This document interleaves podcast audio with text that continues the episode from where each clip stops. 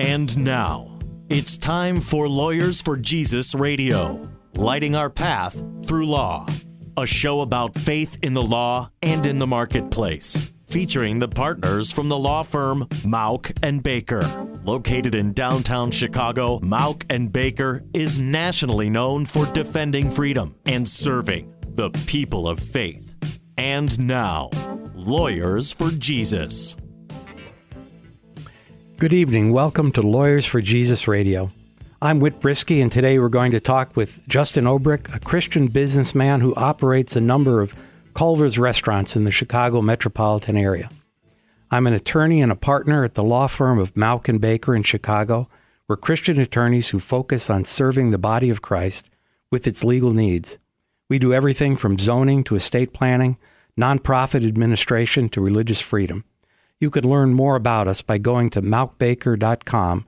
That's M A U C K B A K E R.com or call 312 726 1243.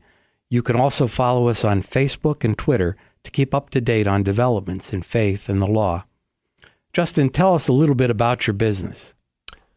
Well, I own uh, four Culver's restaurants in the southwest suburbs of Chicago, uh, in Tinley Park, Orland Park, Matteson, and Homewood.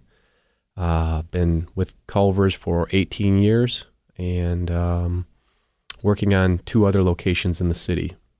What's it like to own a restaurant, operate a restaurant?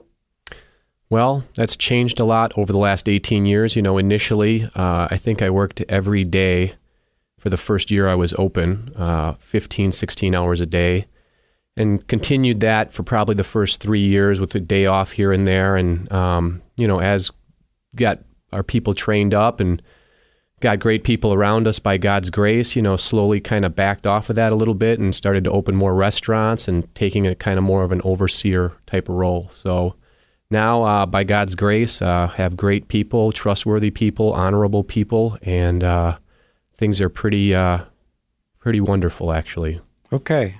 Uh, what can you tell us about the challenges, though, of running your business in today's uh, financial environment? Well, um, you know, the minimum wage can be a tough one depending on who you are. Uh, I think there's a certain cutoff where if you're a big enough business, you can withstand that sort of thing. Uh, mm-hmm. But, you know, I think the people who are going to really lose in that are the mom and pop shops and the poor. Uh, I think they're going to be in big trouble. But uh, some of the bigger restaurants and the bigger companies will probably be able to withstand that. Um, other than that, you know, business is pretty good. Um, and uh, you know, finding good people, I think, is can be hard, but for us, it just seems like God's been really good to us. Well, what about uh, financing? Is that is that a problem for small businesses? Um, well, it's been a pretty tough road for me for the couple of new restaurants we're working on, but uh, they're kind of atypical as far as the average project goes. So I actually don't know how hard it should be or shouldn't be, but it seems like it's harder than it should be right now. Okay, well, it's good to keep working on. And uh, you know, you've told me that you're. In fact, I know because uh, we have an attorney-client relationship that you are a Christian businessman. How is that different from being an atheist or an agnostic who runs a business? Well, I think the big difference is that uh, uh Christian business owners are going to be held accountable by God. Uh, I firmly believe that uh, as Christian business owners, it's not just good enough for people to know that you're a Christian and you own the business. Uh, I think God's interested in making sure that we tell people how they can become Christians. And I think we'll be held accountable for every team member, every employee, supplier, maybe even our guests or clients. I think we'll be held accountable uh, for that. And, you know, you work with somebody for two years, three years, six years, seven years, business owner or not, I think and you never share the gospel with them, I think Jesus will ask you about that. And so I think it's uh, that's a big part of it, and sometimes that can be uh, uh, a challenge. It can be hard, but I think you have to build that into your business. You have to build the gospel into your business, uh, both because you love the people you work for and the people you serve, and because uh, you want to be obedient. Good, good. And if I were one of your employees or well, let's take employees first. Uh, why would it make a difference to me that you're a Christian? Well, I mean, first of all, hopefully, if I'm truly living out God's word. Uh, I'm going to be honest. I'm going to have integrity. I'm going to treat you with respect. I'm going to do what I tell you I'm going to do. Uh, secondarily, um, you're going to hear the gospel. Um, you're going to see it in writing. You're going to see it on the wall of my restaurant. Uh, hopefully, you're going to see me live it out. Um, and um, I think those are probably the two biggest areas. Mm-hmm. Is it important in terms of your employees that you compensate them fairly or make sure they can um, make a living from working for you? Oh, absolutely. Um, you know, I think there's one distinction to be made there. You know, the whole minimum wage thing. Mm-hmm. You know, the minimum wage was never created to su- support a family. The minimum wage was created to allow people to have an entry level job and to get their start and to build their resume. So, you know, I don't pretend to say that everybody who works for me can go out and buy a house and support a family um, uh, when they just got, start working for me. But you know, as far as my managers and up, yeah, absolutely. And it's it, it's fair to treat even the people who are. I think the people who are making minimum wage, they're being paid fairly as well because that's the skill level they're at. Well, that's right. I mean, how can you afford to pay somebody more than they're worth? Absolutely. You know, and so. I forget who said it, but the, the actual minimum wage is zero if you can't get a job. So, that's right. Like I said, it's the poor and the unskilled and the migrants. They're the ones who are going to lose here. The people who don't have the skills to uh, to make the the type of money to make the minimum wage worth paying them. So it's just the, it's just the poor as usual that are going to lose in this. Yeah. This is Lawyers for Jesus Radio. I'm Whit Brisky of the law firm of Mauck and Baker. Today we're speaking with Justin Obrick, a Christian businessman who owns and manages Culver's restaurants in the Chicago area. Uh, what about uh, if I'm a, a, customer or supplier of yours? How does it make a difference that uh, you are a Christian? Well, um, we're moving in that direction, actually. Um, we're hoping to. Uh, I have a director of ministry at my restaurants uh, whose name is Caleb, and uh, we're actually hoping to have him wear a pin that says, Can I pray for you? and we're hoping that some of our guests will, you know, everything from wonder what that is to say, yeah, you can, and go out in the dining room and pray for that person. Um, and so we we really we've done a lot to make sure that our team members not only know that we're Christian, but to know make sure they know the gospel, uh, make sure they know that hell is real and that's where they're going unless they repent and trust in the Lord. Um, but now we're starting to move and trying to figure out how we can convey that message to our guests and, and our suppliers. Okay. And so you have a director of ministry. That's pretty unusual. I mean, I don't know of uh, too many other businesses that uh, that have that. Um, did you uh, face any resistance when you wanted to appoint a director of ministry?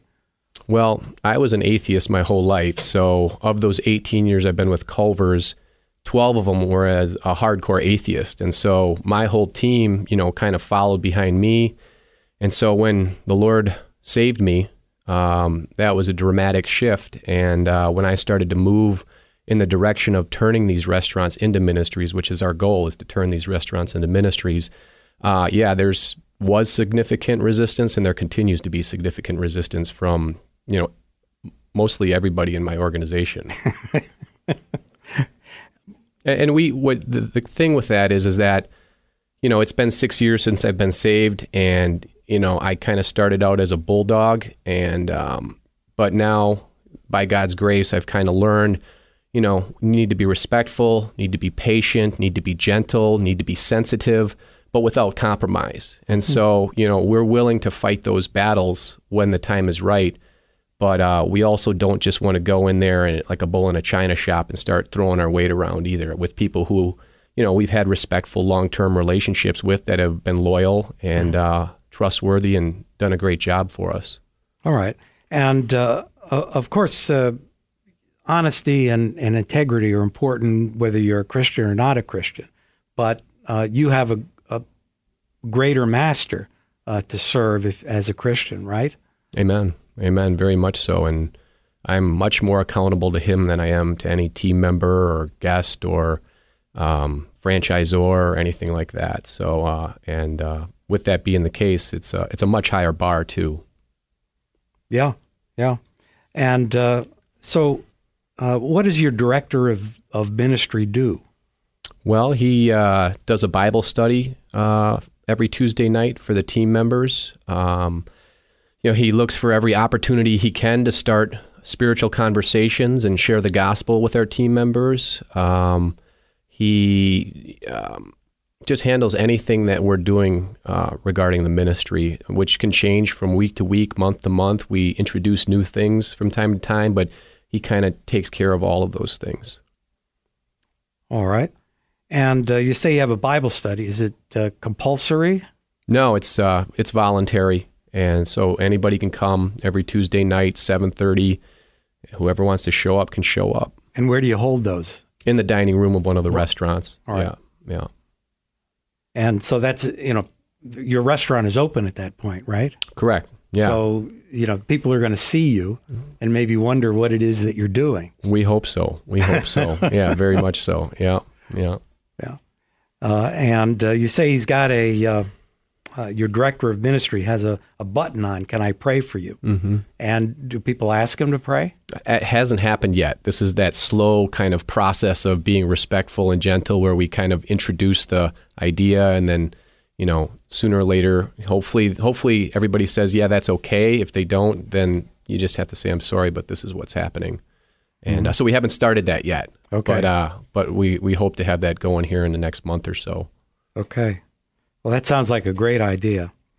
Uh, coming up, we will talk further with Justin about his own personal testimony in coming to faith in the Messiah. I'm Whit Brisky of Mauck and Baker, and you're listening to Lawyers for Jesus Radio. And uh, as I say, when we come back, we'll be talking to Justin about his personal testimony.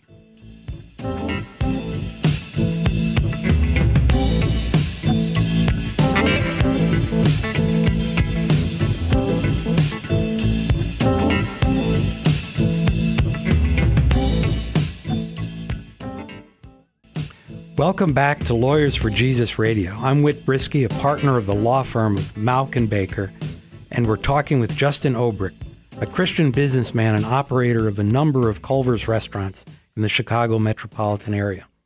Justin, tell us a little bit about your own personal journey of faith and how you came to believe in Jesus as Messiah and Lord. Yeah. So, um, you know, I'll give a little preface to this. Uh, I'm a cessationist. I don't spiritualize things, and uh, but I don't I don't have any answers for my testimony, and uh, uh, I also it's don't think it's the norm, but uh, uh, I'm just going to tell you what happened. So I was uh, raised Catholic. Um, when I turned 16, uh, I just did not see any evidence of God in the Catholic Church. Just saw a lot of hypocrisy. And at that point, I said to myself, well, if God's not in the Catholic Church with the 1.2 billion followers and the Pope and the cathedrals and the Vatican, I said, then, there is no God. And uh, I didn't just mean Christianity, but Buddhism, Hinduism. I, I said, it's all a scam. It's not real.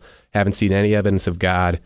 I said, I just don't believe it. And so I became an atheist. And so at that point, you know, all most of the people around me were Christians. And I said, well, if that's true, I can't in good conscience allow the people around me to keep reading this book and giving money to this church and going to this church and praying to this false God. And so for the from the goodness of my heart for 20 years, I did everything I could to help people see that there was no God, uh, to try to help them to get away from what I saw as a crutch. And that uh, all came to an end, started to come to an end in December of 2011.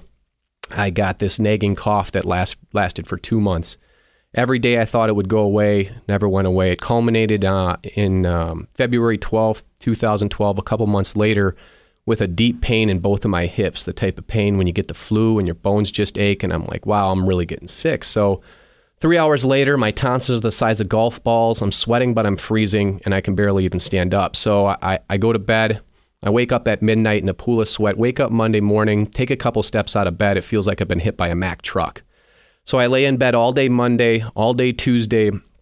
Uh, Wednesday around two in the afternoon, I finally decide I should go to the doctor and figure out what's been going on with me the last couple of months. So I go down to the Walgreens Quick Care Clinic on the corner of uh, Wells and North, and they give me all kinds of tests. And uh, it turns out that I have strep throat. So they give me penicillin.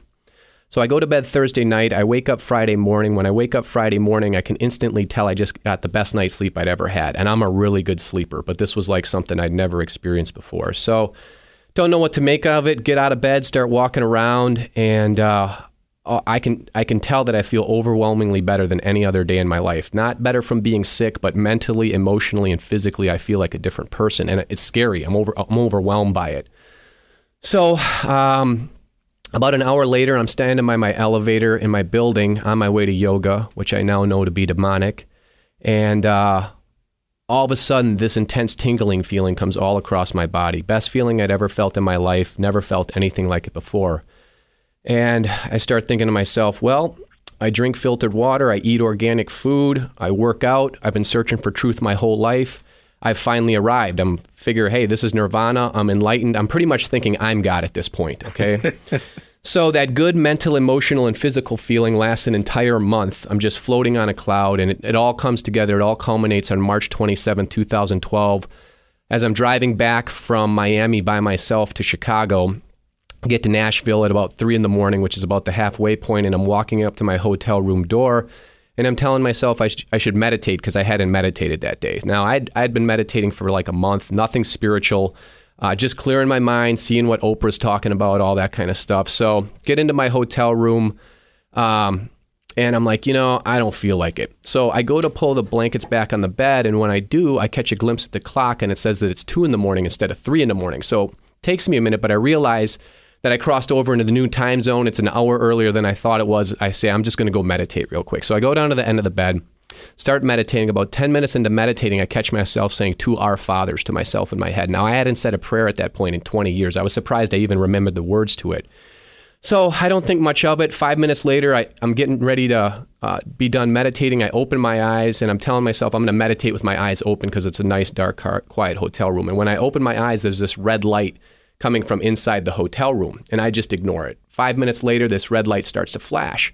And again, I don't even look at it, just keep looking straight ahead. Five minutes after that, I look to my left, and it turns out that it's one of those night lights that are built into like a hair dryer, the two in one units they put into hotel rooms. And so I am looking at it, I'm thinking to myself, well, why is this thing flashing now, but it wasn't flashing five minutes ago? And number two, why is it flashing at all? As I'm pondering all of that, all of a sudden, this intense tingling feeling comes all across my body again. Same one I felt the month earlier, except this one's 10 times stronger. All my hair standing up on end, and it's so strong that I feel like I'm going to get lifted off the bed. So again, I don't know what to make of it, so I go to bed with the light still flashing. Wake up the next morning, look the light, the light's not flashing. I say, I'm going to stare at this light for 10 minutes, make sure I know what's going on here. So I go down to the end of the bed, stare at the light for 10 minutes, nothing happens. Go take a shower, coming out of the shower, I say, all right, 10 more minutes, stare at this light. If nothing happens, I'll pack my stuff up and get up on the road. So go down to the end of the bed, staring at the light, three minutes in, no flashing. All of a sudden, this intense tingling feeling comes all across my body again, except this time it hits me in my heart that it's Jesus Christ visiting me. And I'm instantly bawling my eyes out. I have no idea why I'm crying. My atheist brain is scrambling for any other explanation other than what I know in my heart to be true. And so as I'm sitting there, I start kind of going into investigator mode a little bit, and I say to myself, well, how do I know this is Jesus? How do I know it's not Buddha or Allah or Hare Krishna or any number of things? And the first person that pops into my mind is my mom, who'd been a Christian for 15 years at that point. So I get in my car, get my mom on speakerphone, no other conversation. I say, Mom, why do you believe in Jesus Christ? She goes on to tell me that about 10 years earlier, she had left the Catholic Church because she realized they didn't preach the gospel of Jesus Christ and they were hurting people more than they were helping people. She said when she left the Catholic Church, she was inexplicably drawn to read the Bible for three hours a day for six months straight. And she said there's no other explanation. And that's when she repented of her sins and put her trust in Jesus and was born again. Five years later, the night she's getting divorced from my dad, worst night of her life, she's in a hotel bed crying her eyes out. And she says about the time she's going to have a mental breakdown, she catches herself staring at the red light on the alarm clock. And as soon as she says red light, this intense tingling feeling comes all across my body as I'm driving down the road. She says about the time she's going to have a mental breakdown, uh, as she's staring at the red light, she describes it as this intense lightness. It comes across her entire body and washes all of her cares and all of her fears away. And it, w- it was at that point that I realized that the feeling that she was describing was the same feeling I felt that day, the night before, and the month earlier, and that God had me call my mom so that this thick headed atheist would finally figure out what's going on in the world. And it was at that exact moment that I knew that Jesus was God and that I would spend the rest of my life serving Him. And I cried for 14 hours straight because I could not believe that the God of the universe would save this wretched, vile sinner who had been telling everybody that would listen for 20 years that he didn't exist. And I was wrecked by God's grace, and I'm still wrecked by God's grace today. And um, I just praise Jesus for all that He's done for me. Wow. Thank you, Justin. I, I really appreciate that. Yeah. You're listening to Lawyers for Jesus Radio. I'm Whit Brisky of Mauck Baker, and if you're just tuning in, we're talking talking with Christian restaurant owner Justin Obrick about how his faith makes a difference in his business. Now we have just a couple of minutes left, uh, but are there any special challenges that that Christian businesses face that are not faced by secular businesses?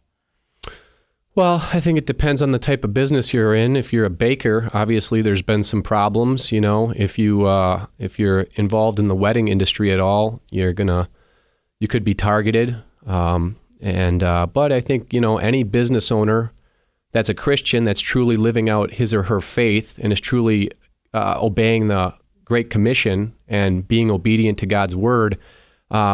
It's only a matter of time until you face persecution. The Bible tells us that those who desire to live godly in Christ Jesus will be persecuted, not if or maybe or sometimes, but if you're truly living for Christ and you're telling people because you love them and you're warning them about hell, because to not warn somebody about hell is just flat out hate.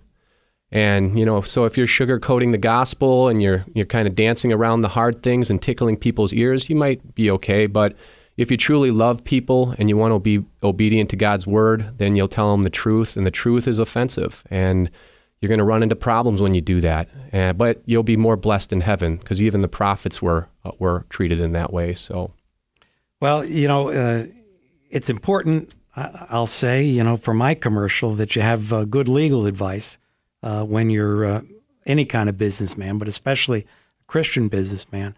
And would you think it's important to have a, a good Christian lawyer to advise you? Absolutely. There's been already a few times, Whit, as you know, where I've called you up and said, hey, what about this or what about that? Can I do this? Can I do that? And, you know, and, and, those are just the preemptive things, but, you know, we can be caught off guard with any number of things. And to be able to, as you and I do, Whit, sometimes just on our regular calls about business or whatever, we pray at the end, we pray at the beginning you know, you know you've got a lawyer you can trust um, if he's if he if he's desiring to uh, love the Lord. Uh, so all of those things just give you a great sense of uh, of, um, of, of of security of knowing that you're talking to somebody who who you can trust and who loves the Lord. It's a huge deal. Okay, thank you, Justin. And we appreciate Justin for coming in today. Is there anything you'd like to tell our listeners, uh, or a place that you think they ought to go to uh, learn more about uh, being a Christian in the business community? I think being a Christian business owner, you need to have good theology. And uh, if you want to have good theology, one of the best places you can go is John MacArthur's website, gracetoyou.org. Uh, every sermon he's ever preached is on there, 4,000 sermons, and uh, you need to have good theology or you're going to be pushed to and fro by every wind of doctrine and you're going to be pushed around by the world. Thanks, Justin. You have a legal need or a question and want the perspective of a local Christian attorney, contact us at Mauck Baker. You can reach us at 312 726 1243. Again, at 312 726 1243 or at mauckbaker.com. That's M A U C K B A K E R dot com. Mauck Baker is a Christian law firm based in Chicago, which serves churches, ministries, businesses, and individuals with their legal needs. Call us and mention Lawyers for Jesus for a free consultation.